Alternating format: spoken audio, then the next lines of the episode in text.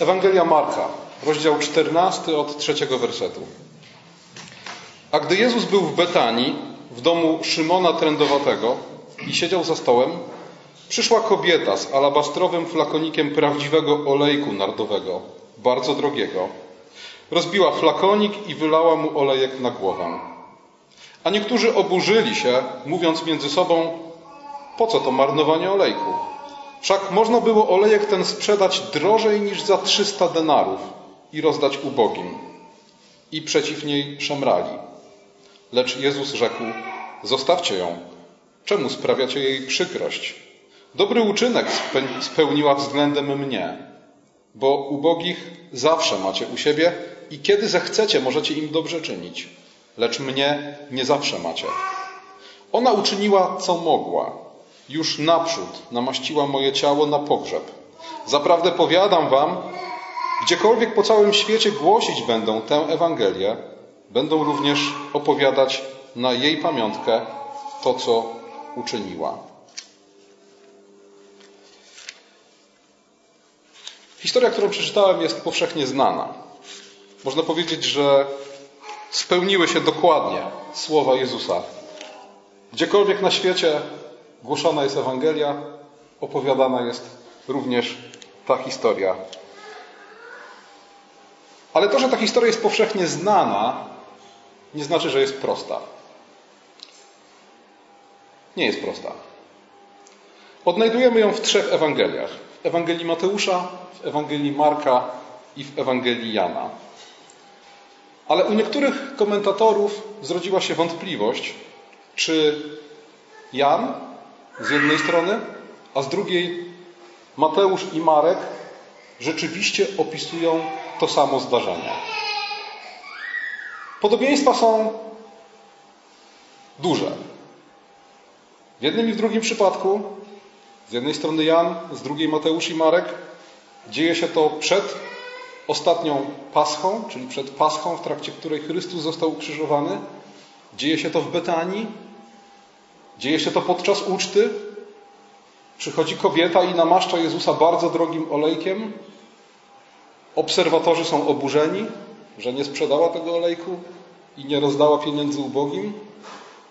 Jezus mówi, że zrobiła dobry uczynek i zapowiada, że gdziekolwiek na świecie opowiadana będzie Ewangelia, na jej pamiątkę opowiadać się będzie o tym, co uczyniła. Ale są też pewne różnice w opisie. Na przykład w Ewangelii Jana czytamy, że działo się to sześć dni przed Paschą. Podczas kiedy w Ewangelii Marka znajduje się tekst, który niektórzy odczytują jako sugestię, że działo się to dwa dni przed Paschą. Dalej, w Ewangelii Marka czytamy, że działo się to w domu Szymona Trędowatego. U Jana czytamy, że Marta, siostra Łazarza, usługiwała w trakcie tej uczty, co mogłoby sugerować, że uczta odbywała się w domu Łazarza. W jednym przypadku mowa jest o namaszczeniu głowy, w drugim o namaszczeniu nóg. A zatem mogły być to dwa bardzo do siebie podobne wydarzenia. Ale z drugiej strony wydaje się, że raczej ewangeliści mówią o jednym i tym samym wydarzeniu, a różnice w tych detalach da się wytłumaczyć.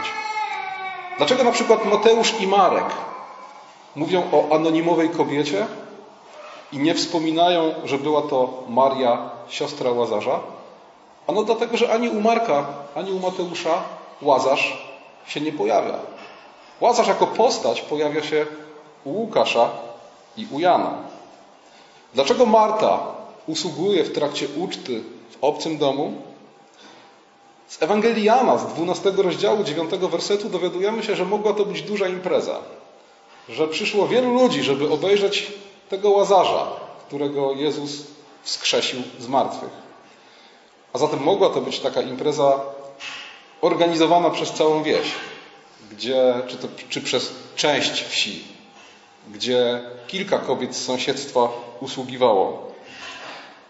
Po rozważaniu różnych wątpliwości, przyjmijmy, że jest to jednak jedna i ta sama historia, bo zawiera trzy, jedna i druga opowieść, trzy wspólne i najważniejsze dla jej wymowy elementy.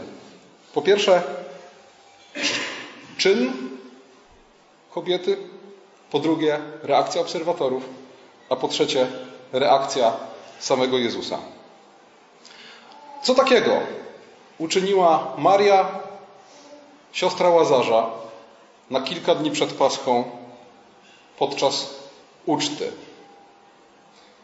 Przyszła, wzięła straszliwie drogi olejek nardowy. Półtorej roku pracy robotnika. Tyle mniej więcej kosztował ten olejek. Rozbiła flakonik i okazując swojemu mistrzowi miłość, cześć i szacunek, namaściła go tymże olejkiem. Co możemy powiedzieć o jej zachowaniu, o tym uczynku? Po pierwsze, ewangeliści nie pozostawiają wątpliwości, że to był czyn, który płynął ze szczerego serca, pragnienia i przekonania. Nie z jakiejś tradycji, żadna tradycja nie nakazywała tak postąpić, nie z przymusu, raczej ryzykowała tym, że jej czyn zostanie niezrozumiany i osądzony. I tak się rzeczywiście stało. Ona chciała okazać miłość Jezusowi i uznała, że do okazania miłości, czci i szacunku Jezusowi najbardziej nadaje się to, co miała najcenniejszego. Wnosząc z tego, jaką miejscowością była Betania i wnosząc innych fragmentów o Łazarzu i jego siostrach, można dość śmiało stwierdzić, że byli to ludzie niezamożni. Nie mieli służby. To siostra Łazarza usługiwała podczas posiłków. A zatem taki olejek, który kosztuje tyle co półtorej roku pracy robotnika, to mogła być inwestycja. Jak trzymana gdzieś w schowku biżuteria, czy nie przymierzając akcje albo obligacje skarbowe. Być może to była taka inwestycja na czarną godzinę. Być może to była najcenniejsza rzecz, jaką posiadali w domu. I tutaj Maria zachowuje się jak uboga wdowa, o której czytamy w Ewangelii, która oddaje wszystko, co miała. A zatem był to gest szczery, z drugiej strony był to gest pełen poświęcenia. To nie był tani gest. Ona rzeczywiście oddała to, co najdroższe, przynajmniej w tym materialnym sensie, żeby uczcić, okazać miłość i szacunek Jezusowi. Ale ten gest był też symboliczny. I myślę, że co najmniej dwie symboliczne warstwy w nim odnajdujemy. Po pierwsze, namaszczając Chrystusa, Maria rozpoznaje i ogłasza Jego godność, Jego chwałę. Wobec wszystkich zgromadzonych pokazuje, że uważa Go za kogoś niezwykłego.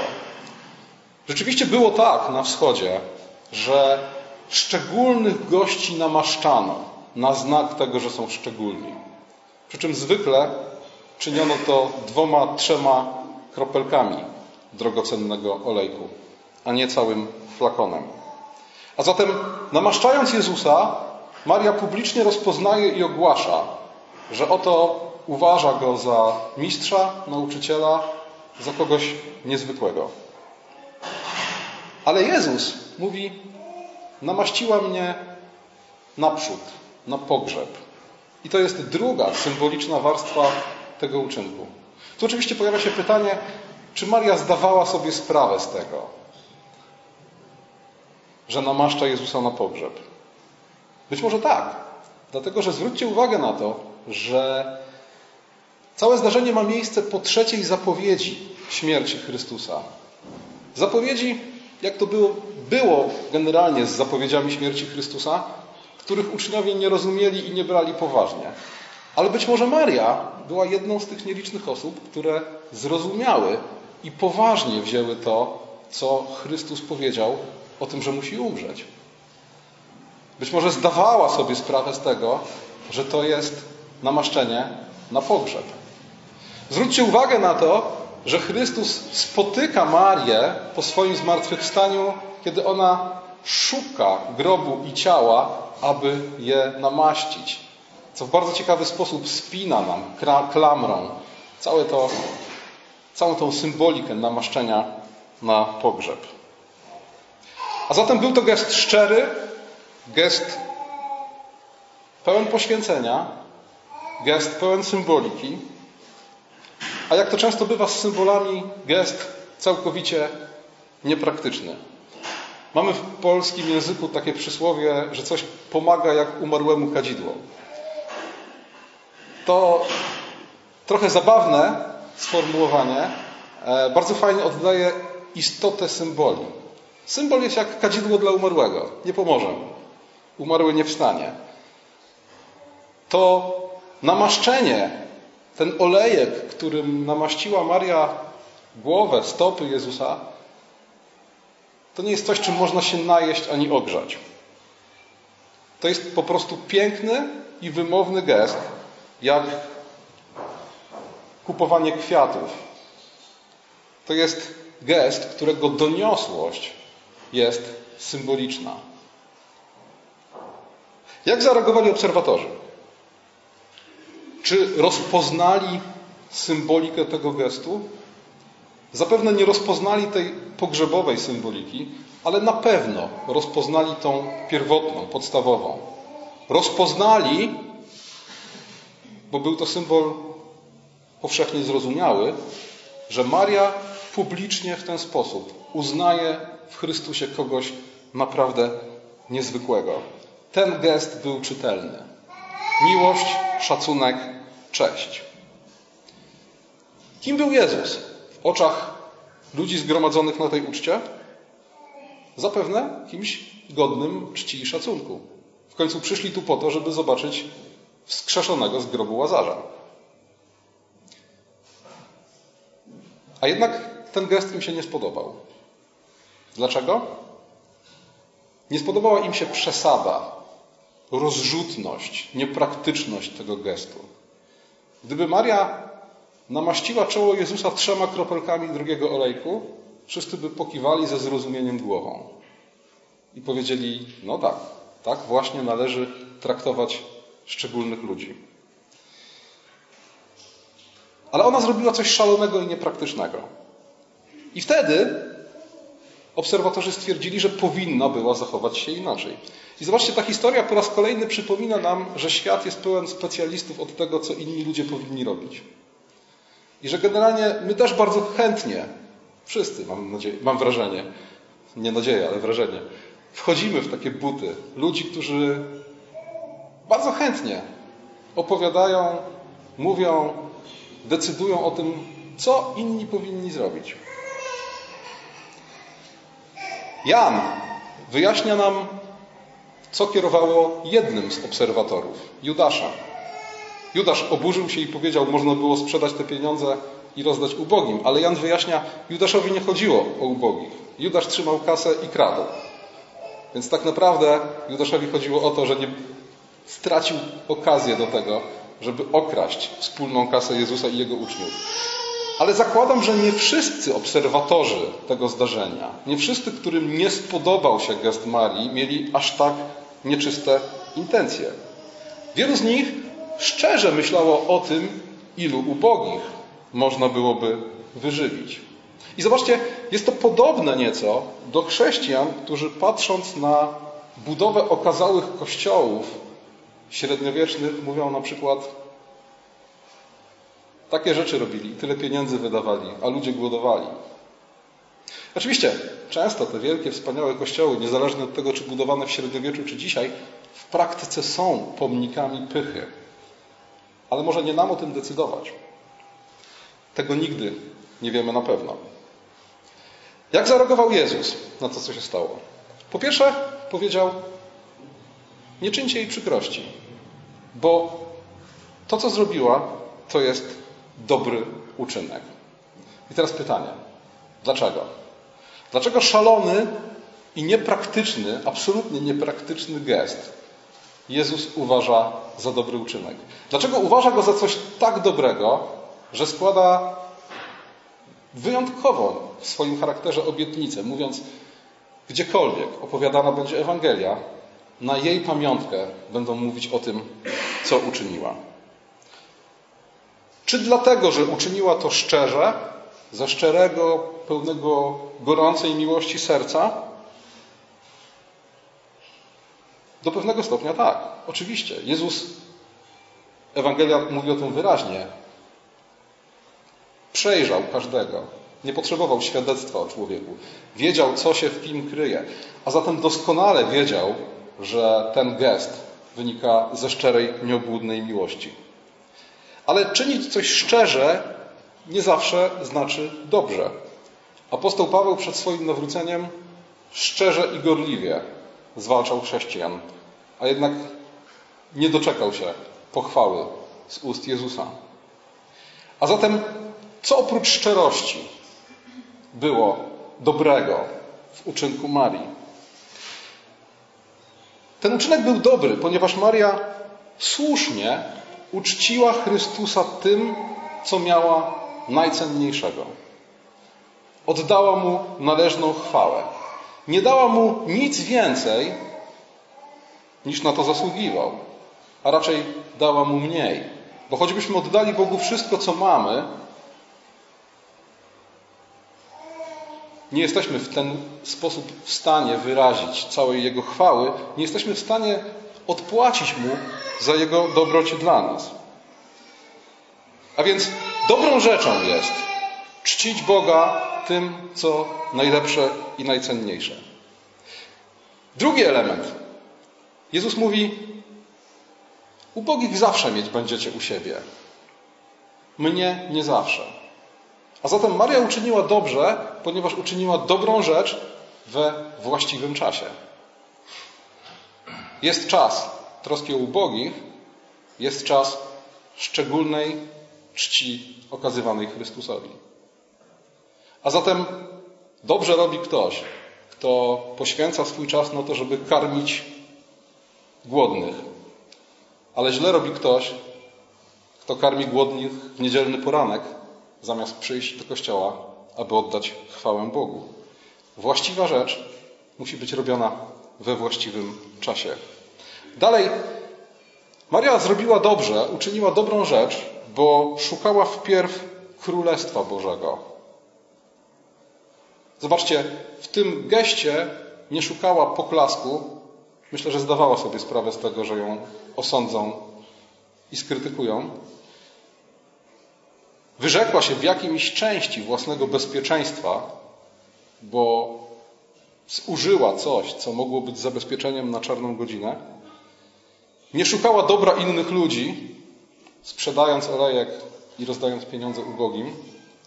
Szukała chwały Chrystusa, w którym rozpoznała Pana, Mistrza i Zbawiciela. I słuchajcie, to od razu powinno wywołać skojarzenie nasze z inną historią, której bohaterką jest Maria. Z historią o Marcie i Marii, kiedy podczas wizyty Jezusa w domu Łazarza Marta krząta się wokół posług domowych, a Maria siada u stóp Jezusa i słucha Jego słowa. Co wtedy mówi Jezus? Że Maria wybrała najlepszą cząstkę i że ta cząstka nie będzie jej odjęta. Do Marty z kolei mówi: troszczysz się o wiele, ale niewiele trzeba, a w zasadzie trzeba jednego. Trzeba tego, o co zabiega Maria. I zobaczcie, tutaj mamy coś podobnego. Maria po raz kolejny pokazuje, że troszczy się o to, co najważniejsze w pierwszej kolejności. Troszczy się o to, żeby tym, co mając najlepszego, uczcić Chrystusa. I drugie skojarzenie, skojarzenie z ubogą wdową z Ewangelii, o której Jezus mówi, ona oddała najwięcej, choć obiektywnie dała bardzo mało. Dlaczego? Bo ze szczerego serca oddała Bogu chwałę tym, co miała. Jeśli rzeczywiście Maria rozpoznała tą pogrzebową symbolikę namaszczenia, to szczególnego znaczenia nabierają słowa Jezusa, który mówi: Uczyniła co mogła w tej sytuacji. nie mogła zapobiec Jego śmierci, nie mogła Go wyratować, uczyniła co mogła. Jakie jest znaczenie tej opowieści dla nas? Po pierwsze, ta opowieść wprowadza nas w Wielki Tydzień, ponieważ to namaszczenie Chrystusa na pogrzeb przypomina nam o tym, że Chrystus zmierza do Jerozolimy po to, aby tam umrzeć, biorąc na siebie nasze grzechy, pokonać grzech i śmierć i ostatecznie odnieść pełen triumf nad grzechem i śmiercią w swoim zmartwychwstaniu. I widzimy, jak niepozornie zaczyna się coś, co jest kluczowym, zwrotnym momentem w dziejach świata. Zaczyna się od wiejskiej imprezy w Betanii. Opowieść ta przypomina nam też o tym, co jest najważniejsze. O tym, że ważna jest pomoc ubogich, ważna jest troska o ludzi, ale chwała Boża jest najważniejsza. Bóg jest wart tego, co najlepsze. Kiedy apostoł Paweł mówi o tym, jaka powinna być odpowiedź na Ewangelię, począwszy od 12 rozdziału listu do Rzymian, mówi: Złóżcie ciała swoje na ofiarę Bogu. Potem wyjaśnia w szczegółach, co to znaczy. I oczywiście to ma, jak wiemy, olbrzymi związek z służbą na rzecz innych ludzi, ale zobaczcie, apostoł Paweł nie mówi: oddajcie Bogu jakąś istotną część swojego życia. Dajcie Bogu ile się da. On mówi: złóżcie ciała swoje na ofiarę. Nie jesteście w stanie odpłacić Bogu za Jego łaskę, ale łaska domaga się poświęcenia całego swojego życia, całego siebie Bogu. I ta historia przypomina nam o tym, że istotą uczniostwa jest gotowość oddania Bogu całego siebie, tego kim jestem, a to, co kim jestem, jest w świecie zjawisk reprezentowane przez to, co mam. I słuchajcie, prawda jest taka, że o moim prawdziwym Bogu najwięcej powiedzą moje rachunki. Na to, to na co zużywam dobra tego świata, które posiadam, jest dla mnie, dla mnie naprawdę ważne. Więc jeśli chcecie zrobić sobie rachunek sumienia, przyjrzyjcie swoje rachunki. Opowieść o Marii pokazuje nam, że to, co mamy, należy do Boga i że umiar jest dobrą rzeczą, ale nie w miłości. W miłości oddajemy całych siebie Bogu, w miłości oddajemy całych siebie swojej żonie, swojemu mężowi, całych siebie dzieciom. I słuchajcie, każdy, kto ma żonę, męża, każdy, kto ma dzieci, wie, że w miłości nie zaleca się umiaru.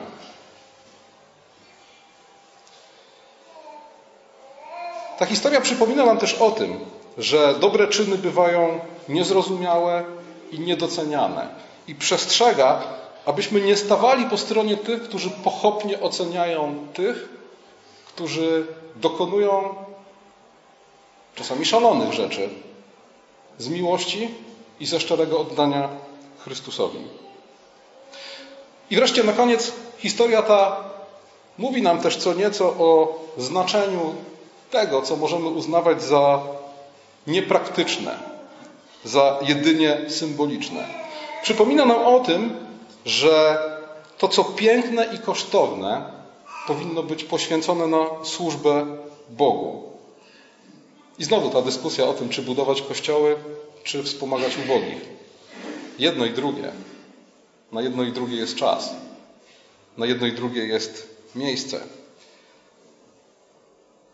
W moim życiu, w życiu naszego Kościoła, Bogu, Jego chwale powinno być oddawane to, co piękne i kosztowne, a nie to, co nam zostanie po tym, jak już obsłużymy potrzeby własne i innych ludzi. I słuchajcie, nie chodzi tylko o wysiłek finansowy. Chodzi też o wysiłek, jaki wkładamy, czy to w przygotowanie liturgii, czy właśnie w budowę kościołów, czy w inne rzeczy, które są związane z Bożą chwałą.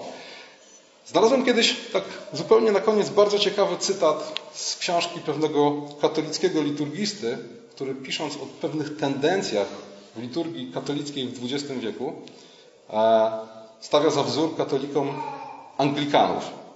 I pisze tak. Kult jest jednocześnie dla Boga i dla ludu Bożego. To święto, w czasie którego wszyscy, zarówno ci najbiedniejsi, jak i najbogatsi, znajdują się u siebie w domu Ojca i są wezwani do radowania się w Jego obecności. Jaki z tego wynika wniosek? Luksus i kiczowaty przepych są z pewnością niewłaściwe. Ale prawdziwe piękno, nawet kosztowne, nie znalazłoby sobie chyba w tym świecie bardziej odpowiedniego miejsca. Mówi się nam, że nie będzie się już budowało dużych kościołów, będących jednocześnie dziełami sztuki, ponieważ są one obrazą dla ubogich. Czy rzeczywiście? Anglikanie minionego wieku, którzy długo przed nami wykonali ogromny wysiłek, żeby znaleźć kontakt z żyjącym w największej nędzy miejskim proletariatem, myśleli odwrotnie. Że jest uhonorowaniem biednych przyjście do nich nie tylko z chlebem i zupą, albo z nawet najbardziej skutecznymi dziełami społecznymi, ale także z darem w postaci kościołów równie pięknych i liturgii równie pełnej chwały, jak w eleganckich dzielnicach. I żeby to zrobić, nie wahali się bezlitośnie ściągać pieniędzy z mieszkańców tych ostatnich. W rezultacie powstały takie kościoły jak St. Peter's czy London Dock, które natychmiast zapełniły się ludem Bożym, niekoniecznie błękitnej krwi.